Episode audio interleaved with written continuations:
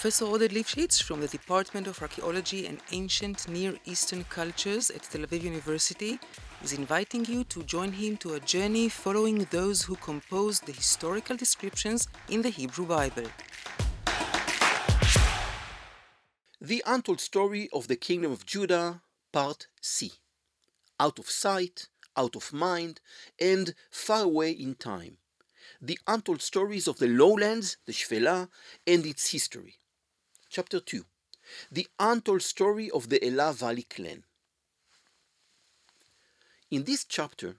I will argue that the Elah Valley clan lived and existed on its land for 1100 years, starting from the beginning of the Middle Bronze Age around 1800 BCE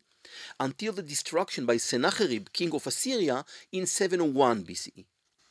For most of this long period, this clan was active in the geopolitical space of the local lowland cities between Gat, Ekron, Bet Shemesh, and Lachish, and was not connected to the geopolitical system that developed in the hill country. The city that was established at Tel Azekah was the center of this clan, and for a long period in the second millennium BCE, it was a strong, rich, and fortified urban center.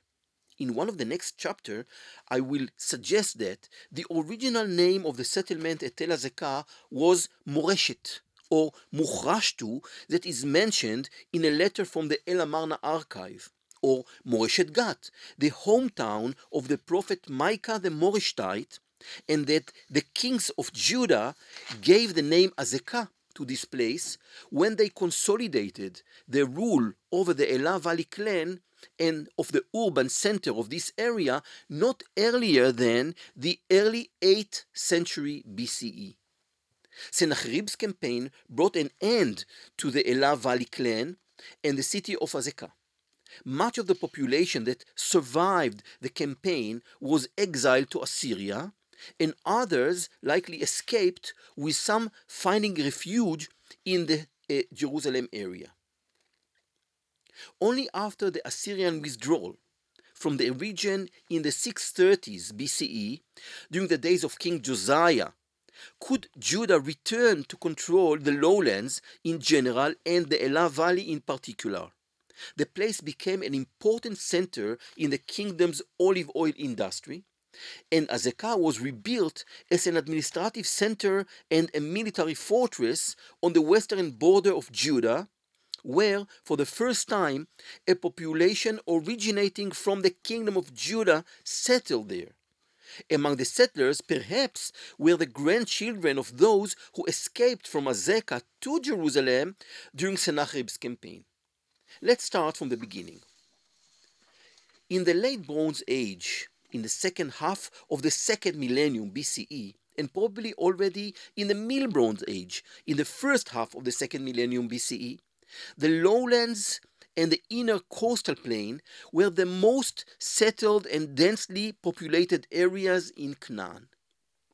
The socio-political organization in the region was based on small tribal units organized on the basis of kinship between families living in the same region. Each of these clans existed within a defined geopolitical area, at the center of which was an urban center, which also served as the center of the economic, administrative, and social system, and apparently also as a cultic center of the clan. Azekah played an important role in this system, especially in the area between Bet Shemesh to the north and Lachish to the south. Ekron and Gat to the west, and the geopolitical players of the hill country to the east, that included the small urban centers of Shechem, Jerusalem, and probably also Hebron. Azekah was one of the largest and most important cities in the entire region in the period before the Egyptian takeover in the middle of the second millennium BCE, and it continued to prosper even during the long period in which the Egyptian Empire ruled over Canaan.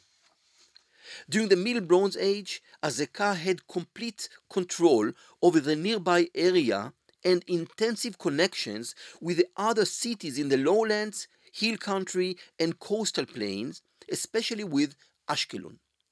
At least three main stages of settlement from the Middle Bronze Age have been identified at the site, which are characterized by three different expressions of monumental construction. Indeed, the development of Azekah during this period may have been related to the prosperity of Ashkelon,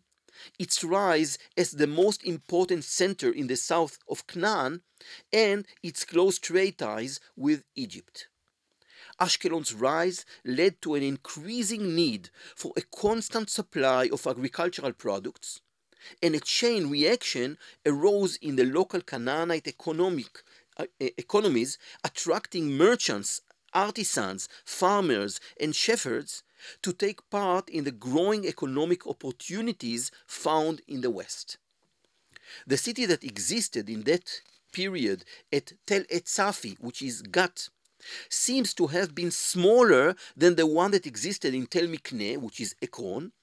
to the north of it, but larger or similar in scope to the cities in Azekah and Lachish. The fortifications at Tel Safi, Gat, were apparently constructed around the same as the date and the fortification in Azekah. The walls are technically remnants of each other and include similar components. These two cities were among the first to be fortified in the central lowlands, and the establishment of their fortifications preceded the fortifications that be, were built in Bet Shemesh, Tel Batash, biblical Timnah, Lachish, and Gezer.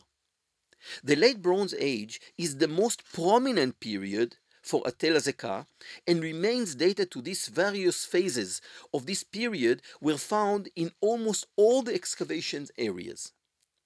The settlement continued to develop during the 14th century BCE, what we call the Late Bronze Age 2A, and expanded beyond the fortified area at the top of the mount. The finds from this period are very rich and also include Cypriot and Mycenaean imports. These finds are very important for the analysis of the regional standing of Tel Azekah and for the purpose of understanding its relationship with the neighboring cities in the central lowland. According to the letters found at the El Amarna archive, Tel Etzafi Gat the city of King Shuardata and his successor Abdi Ashtarti was the ruling city state in the region in the 14th century BCE. However, during the many years of excavations in the site, no settlement layers that can be clearly dated to this period were uncovered in Tel Gat, nor is it clear if any use was made of the Middle Bronze Age city walls that remained. The El Amarna letters are the only evidence of the importance and centrality of Gat in the 14th century BCE. On the other hand, Tel Etzafi Gat, considerable remains were excavated dating to the 13th century BCE. The remains demonstrate that although this settlement continued to exist only in the upper hill, buildings of a public nature existed during this period alongside evidence of cultic activity at the site. Therefore, based on the archaeological findings, it appears that the centrality of Gat during the El Amarna period, the 14th century BCE, was not due to the strength of the city, its size, or the power of its rulers, but rather resulted from its rulers' ability to win the backing and support of the Egyptian government and from a strong alliance with the other tribal groups in the region the Egyptians concentrated power in the hands of the few, who served as rulers of the important cities. Thus, Gezer, Gat, Lachish, and perhaps also Bet Shemesh should be seen as regional centers headed by charismatic leaders who took advantage of the political circumstances to gain power, even if only temporarily. In such a situation, we can assume that the heads of families and the leaders in Azekah might have taken part in the regional political system in an attempt to gain power and status through switching their loyalties and building alliance with other clans and families in the region, and perhaps even through connections with families who were rivals of the ruling families in Gat itself. The archaeological findings reveal a deeper and more direct Egyptian involvement in Canaan during the long reign of Ramses II from 1290 to 1224 BCE, 13th century BCE, mainly through the establishment of small estates along the main streams in the southern coastal plain the purpose of which was to produce agricultural products for the Egyptian government system, to be it uh, royal or military or temples, without having to rely on the local city systems. Tel Etzafi Gat and Azekah, along with other cities in the region, had to deal with this new reality. Excavations at these two sites indicate that both flourished simultaneously although there is no evidence of either maintaining ties to the Egyptian administration in contrast to the reality in layer 7 in Lachish, dated to the same time period. We might thus assume that Gat had been the dominant city in the area along the Elah stream, but during this period, when the Egyptians changed the way they controlled the cities of Canaan and transitioned to more direct control, it was Lachish that became their gateway to the lowlands and their main ally in the region. The late Bronze Age 3 which dates to the end of the 13th century and to the first half of the 12th century BCE, was a period of political instability in the southern coastal plain and the Shfela. This was the reason for Merneftach's journey to Canaan, with Ashkelon and Gezer among his main destinations. Following this journey, Egyptian estates were established along the entire lands of the coastal plain. During this period, the conflicts between the Egyptians and the sea peoples also began. Tel Etzafi was abandoned in the late 13th century BCE, and it took half a century of gradual development until the site recovered and became the largest and most impressive Philistine city of the late Iron Age 1 and Iron Age 2A. Notably, no evidence was found at Tel Etzafi Gat of destruction in the last third of the 12th century BCE, in sharp contrast to the fate of Azekah and Lachish of that time. In almost all the areas excavated at Tel Azekah, it became clear that the settlement continued to exist into the late Bronze Age 3 until it underwent a severe destruction towards the end of the 12th century BCE from the area of pottery and the abundance of archaeological finds, many of which testify to great prosperity, developed trade relations, and high economic well being, we can learn that Azekah was a large and prosperous city of the time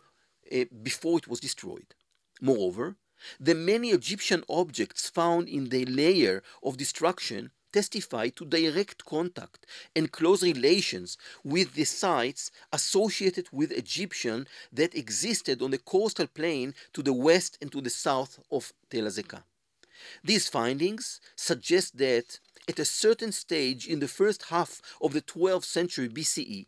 the regional balance of power changed when the status of the settlement in Tel Etzafi Gat declined and weakened the political and social circumstances also changed, enabling residents of Tel Azekah to forge an alliance with the elite in Lachish. The two sites show many similarities in their material culture during this period, and above all, they share a same bitter fate. We cannot know whether one of them was superior to the other, or if they were just two independent cities that enjoyed similar ties with the Egyptians. It does seem that when the Egyptians finally withdrew from the area in the last third of the 12th century BCE, Lachish and Azekah lost the patronage and support they had, and shortly afterwards both fell victim to heavy destruction by unknown force. As I proceed to explain, the most likely candidate for the cause of these destructions is the city of Ekron, which established its position and power in the region during this period. The settlement of Tel Azekah was never able to re-establish itself after this great destruction, which was final, cruel, and complete. Evidence of the destruction was discovered in all the excavation areas throughout the site, indicating the tragic end that came during this period. The mud brick walls collapsed, and buried under them the prosperous material culture that had existed until that moment. Valuables remained buried under the remains of the houses, and people were left lying in the ruins, buried under the landslides and burned into the severe fire that engulfed many of the buildings. No one came back to evacuate the belonging and the people. Azekah remained empty and abandoned for something like 200 years with the remains of the destruction on the surface visible and exposed for all to see. Even when people returned to Azekah and rebuilt it after many years, in my opinion, those who had survived the terrible destruction and continued to live in small settlements in the Elah Valley and its surroundings, very close to the abandoned mound, built their houses among the ruins that remained right on the surface since the end of the late Bronze Age. Few remains were cleared and cleaned, and the houses were built almost at the same level, when only a few centimeters from those walls lay the remains of the ancient ruins. Where did the residents of Azekah who survived the destruction go? Where did they live during the 200 years in which the site remained ruined and un- uninhabited? And why did Azekah remain empty and uninhabited while small settlements were built in the surrounding area? This question can be answered by considering the geopolitical situation in the region. When the, when the period in which a few cities dominated the socio political system ended, and the regional center of Tel Mikne, Ekron, took over a large part of the lowlands and the inner coastal plain, instability returned to the region. Some of the cities were destroyed, and the population moved to live in the new sites that gradually grew in the lowlands and developed in late Iron Age 1. When Ekron began to weaken, and its, its, and its place was taken by Tel Etzafi, Gat, which became the largest and most powerful city in the entire area, the small sites around the Elah Valley began to grow and development. These sites are characterized by a round casement wall, and the best known example is Khirbet Qeiyafa, located only one kilometer to the east of Tel Azekah. The site of Nahal Nativ is another site of this type, located a little to the east of Khirbet Qeiyafa, and despite its smaller size, the site boasted an impressive, thick outer, outer wall forming an enclosed settlement layout and had a room exhibiting a cultic function. In my opinion, these and other sites that developed simultaneously, exactly at the time when Azekah was empty, were new settlements of the same clan, the Elah Valley clan, which was not allowed to return and settle the elevated mound of Azekah throughout the Iron Age 1 and uh, most of the Iron Age 2A. As long as Gat was a strong Philistine city, it prohibited the existence of fortified settlements within the boundaries of its rule, mainly towards the east, where they faced the tribe of the hill country, which grew stronger exactly at that time. This was also the fate of Khirbet Qeiyafa, which, after a very short period of trying to build strong surrounding walls, was destroyed, abandoned, and never resettled. I argue that the origin of the people of Qeiyafa is of the same Elah Valley clan, and perhaps its inhabitants were even the descendants of those who had escaped only a hundred years earlier from the bitter fate of Azekah. The conclusions from all of the above is that during the periods when Tel Safi Gat was a large and dominant settlement in terms of geopolitics, size, and demographic power, it controlled a, ver- a vast area, including Azekah on its eastern border. Later, as Gat weakened, both during the Middle Bronze Age and probably also during the beginning and the end of the Late Bronze Age, the Elah Valley clan and its urban center in Azekah expanded to play a key role within the local geopolitical array of settlements. In contrast to Lachish, which due to its location traditionally maintained closed relations with the hill country, mainly with the Hebron area, and thereby also with the center of the area around Jerusalem,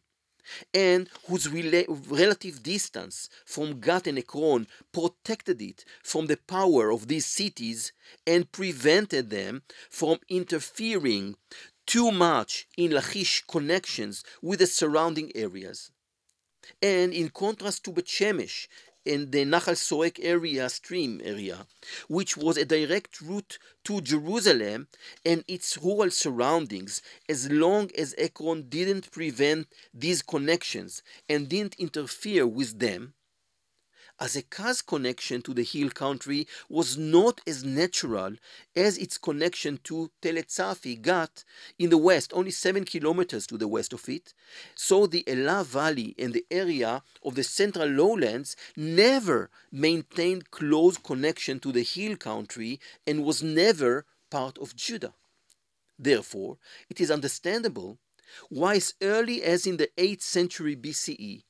descriptions can be found of the connections between Jerusalem and Bet Shemesh in the northern lowland and Lachish in the southern lowlands, while there is no evidence of Jerusalem's connections with Azekah, the Elah Valley, and the central lowlands. Thus, for example, King Amaziah, who ruled between 796 to 767 BCE, was defeated by Jehoash, the king of Israel, at Bet which belongs to Judah. I'm quoting from Second Book of Kings, chapter 14, verse 11. And the king himself was captured there, according to verse 13, because of a conspiracy against him, which may have resulted from his defeat to Israel. King Amaziah fled from Jerusalem to Lachish, where he was murdered, according to verse 19. The destruction of Gat by King Hazael of Aram Damascus at the beginning of the last third of the 9th century BCE changed the geopolitical system, making possible for the first time the involvement of Judah in the central lowlands region and its control over the Elah Valley area. It can be assumed that from this point on, the relations between the Elah Valley clan and Jerusalem gradually developed throughout the 8th century BCE. Yet, only during the reign of King Uzziah Azariah between 792 to 739 BCE, King Yotam, who ruled between 751 and 736 BCE, and King Ahaz, who started his rule in 736 BCE, did Judah base its rule over the Elah Valley clan, with the connections between Azekah and Jerusalem developing gradually over decades. I assume that this process was completed before 732 BCE when Judah became an Assyrian vassal kingdom and probably could not expand its territory any further.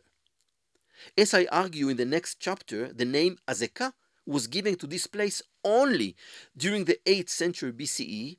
a testimony to the agricultural importance of the Elah Valley to the economy of Judah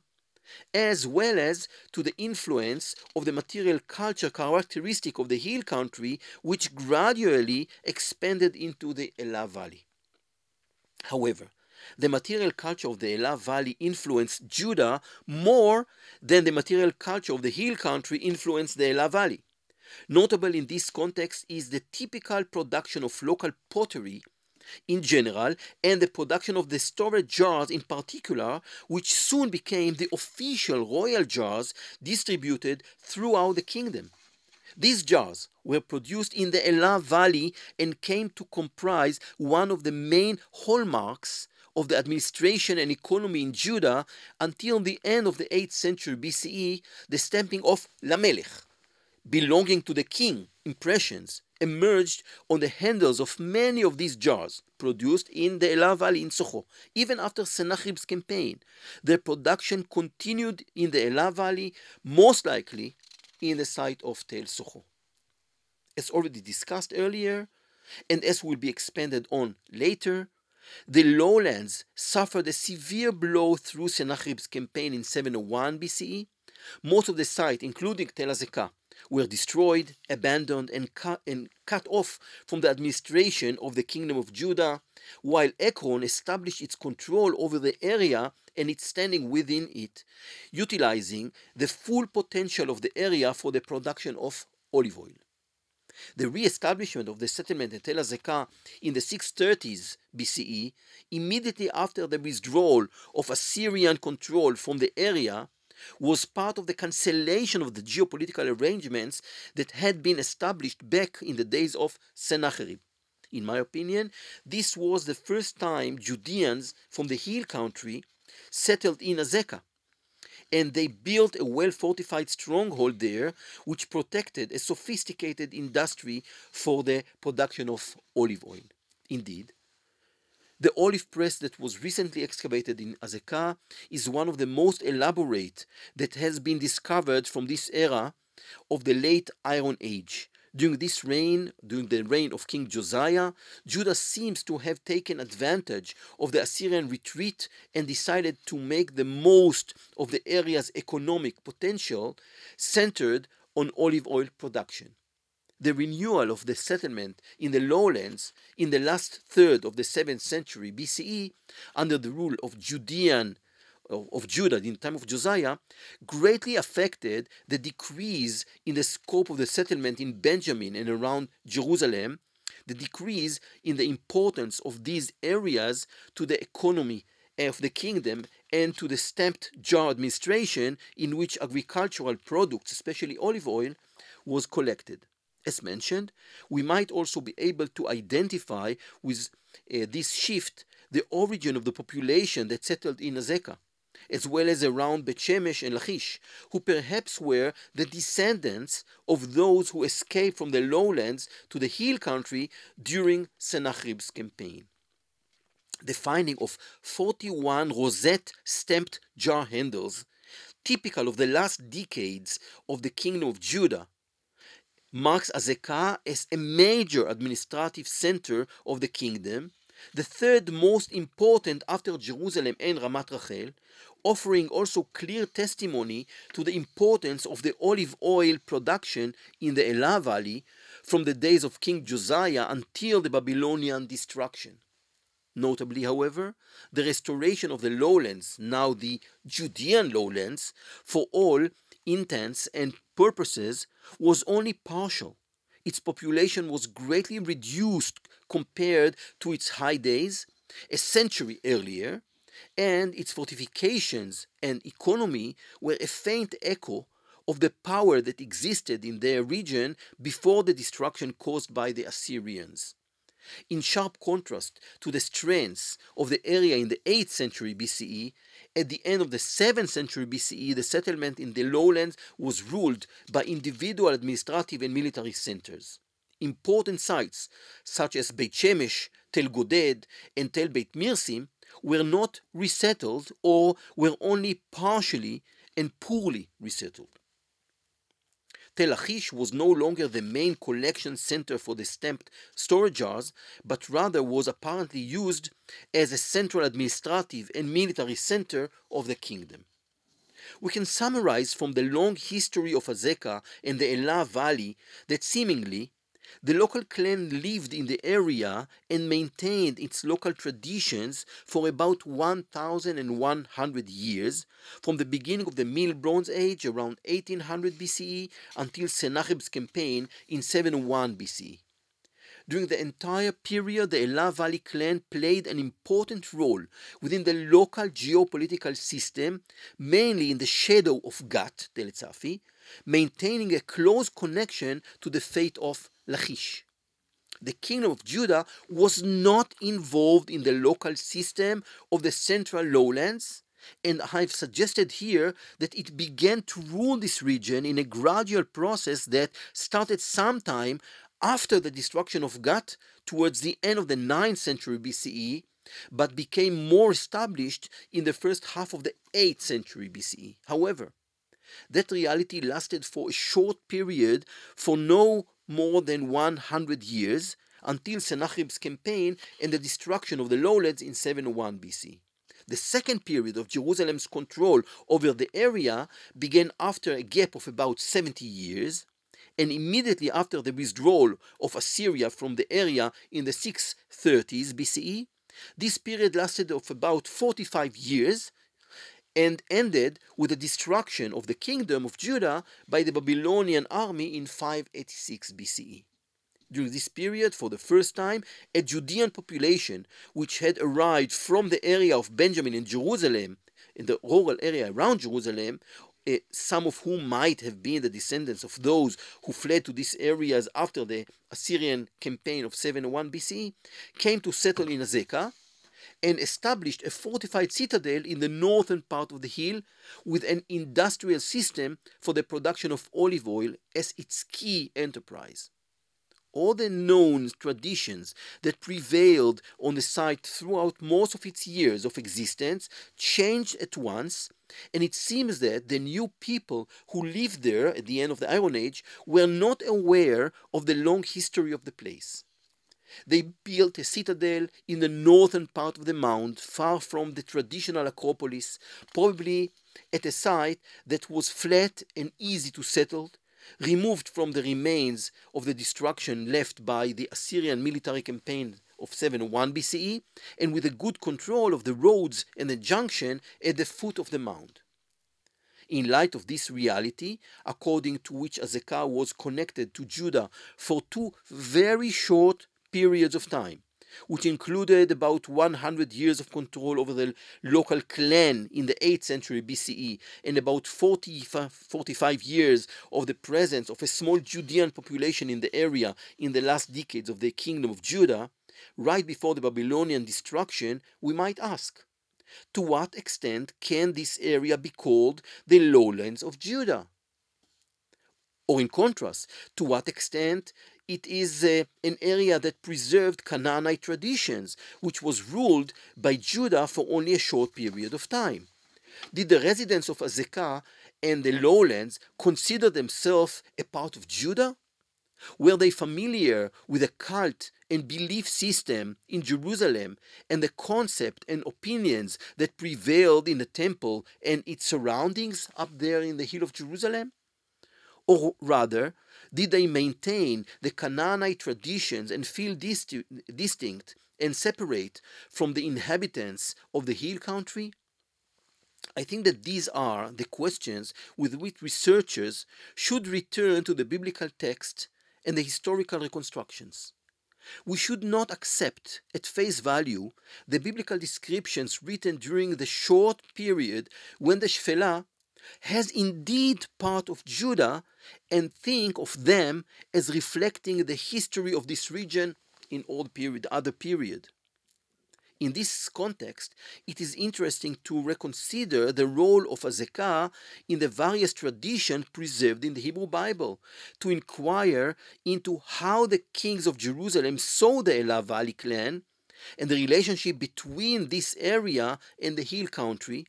as well as to examine the affiliation of this area to the Judean tribes vis-a-vis the province of Idumea that developed south of Azekah during the Persian and Hellenistic periods. We'll continue about it in the next chapter.